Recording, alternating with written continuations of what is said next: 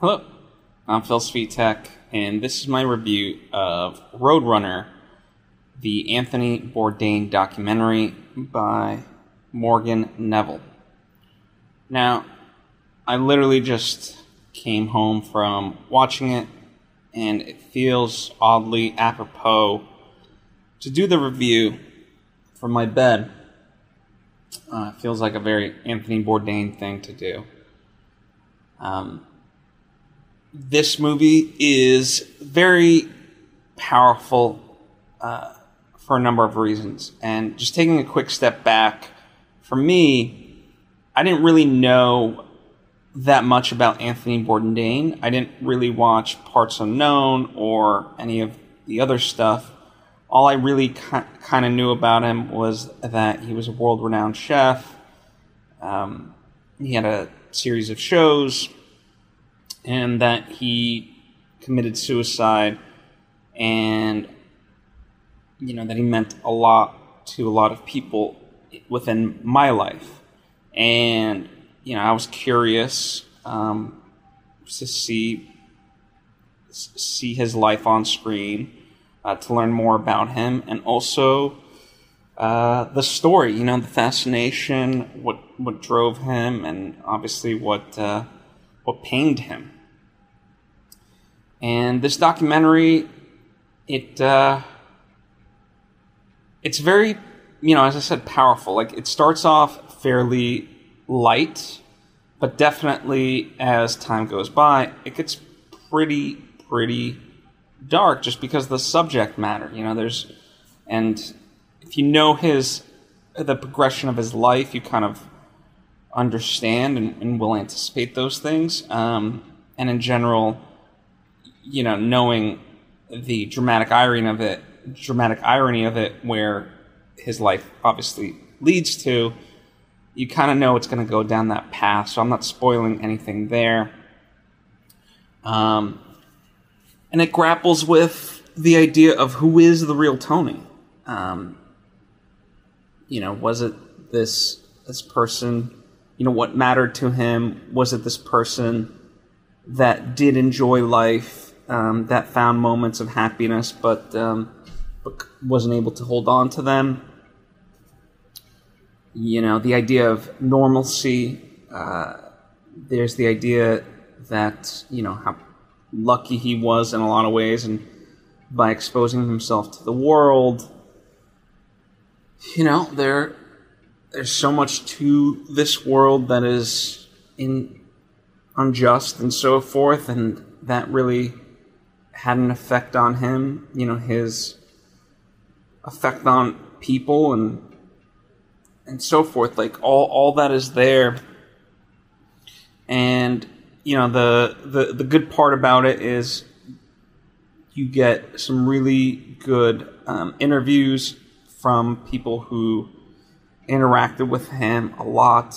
You know, his wives, his best friends, his co-workers, you know, his creative partners, um, and the story really picks up at the rebirth of Anthony Bourdain. You know, at 43, he thought he'd lived all the adventures that he would, uh, only to then go on his greatest adventures and really travel the world. You know, um, up until that point, he wasn't really traveled. Um, you know, the travels that he'd done were more so through books and movies, and so he had this imagine, uh, imagine, imagined sense of the world, and um, you know, by going out and exploring it, it was going to test this theory of, you know, is the world how people have made it out to be, or is it going to be, or is the actuality of it going to be different? And you can kind of see that process happen for Anthony, you know, and, and, how he comes to terms with it, how he comes to grips with it. And, you know, what they're, they're right before they get into things, and, um, you know, I guess you can kind of consider these spoilers, if you will. So if you want to tune out now, go right ahead. But um, but I'm I'm still gonna keep it kind of vague. Um, just more so about like tone and stuff like that. Um, you know, for, uh, there was a point where, uh, you know, as Tony's grip on life got darker and darker, you know, the question became, you know, what will define his legacy? Is it the stuff he did before or the dark stuff, right? And, you know, for a moment there, I did feel uncomfortable um, watching the way things were headed. Um, and not that, like, the alternative was going to be that much better, but um, yeah, I think I think there's that side to it of like you know what we leave behind and so forth, and no, you know, kind of what the documentary was posing of will will he you know leave behind a crap legacy? Um, yeah, that that that that, that gave that it became uncomfortable and gave some food for thought. You know, because I think a lot of us can see ourselves within Tony. Um, but then you know it, it did shift gears, which I appreciated. Um, you know, in that sense. And I'm glad that as dark as it got towards the end, and you know, in my theater, I I think I heard pretty much everyone crying by the end. Um, I'm glad that they pulled the release valve and ended on a on a high note versus this downer note. And, I, and the way they go about it is, I, I, thought I thought worked really well, right? Um, so now there's been some controversy surrounding the movie based around this deep faked voiceover of Anthony, you know, reading an email that he never uh, actually recorded. And I don't know. I'm not going to ultimately what it's kind of weird because it, it's not like it adds anything that much like anyone could have like the words themselves could have been said by anybody and had the same effect.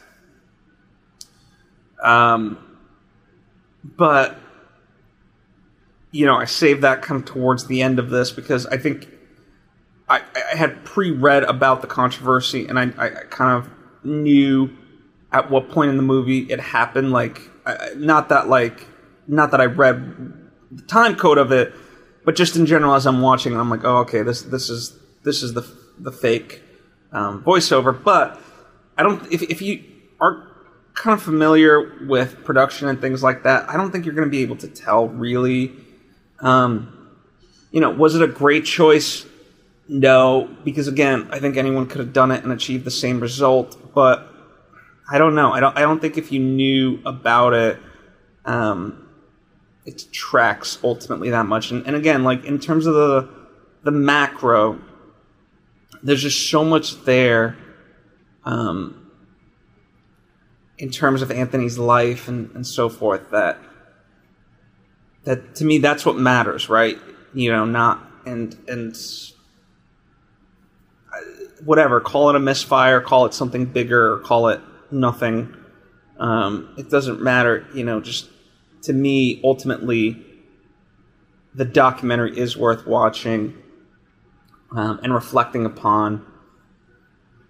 And the effect, the, the effect we have on each other, you know, how much we can be there for each other, um, you know, what sometimes we should be saying to people around us or ourselves, um, you know, because of the internal struggle we all face and having a little bit humility and compassion.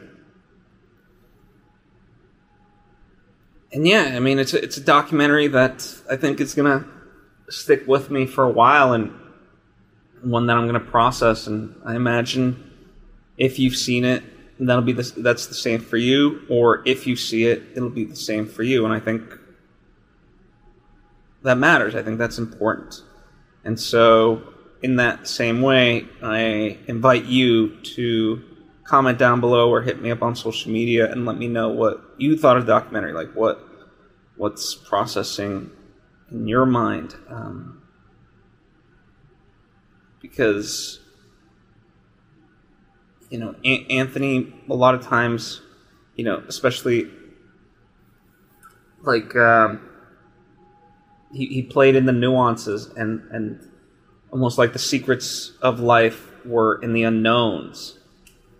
Um, that's why I don't think it's a coincidence that he called the show Parts Unknown. Um,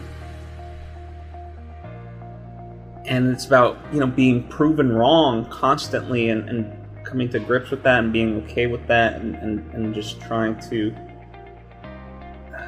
evolve yourself as a human being and, and also being inspired that you know that that you can always change your life at the at the age of 43 you know his life really took off um, so all that is there um, to think about and so forth and so that's what I invite you to uh, to do so um, after having seen this movie so first if you haven't go see the movie it's uh, it's worthwhile. It's worth your time. Anyway, thank you. I appreciate you. I hope to see you next time.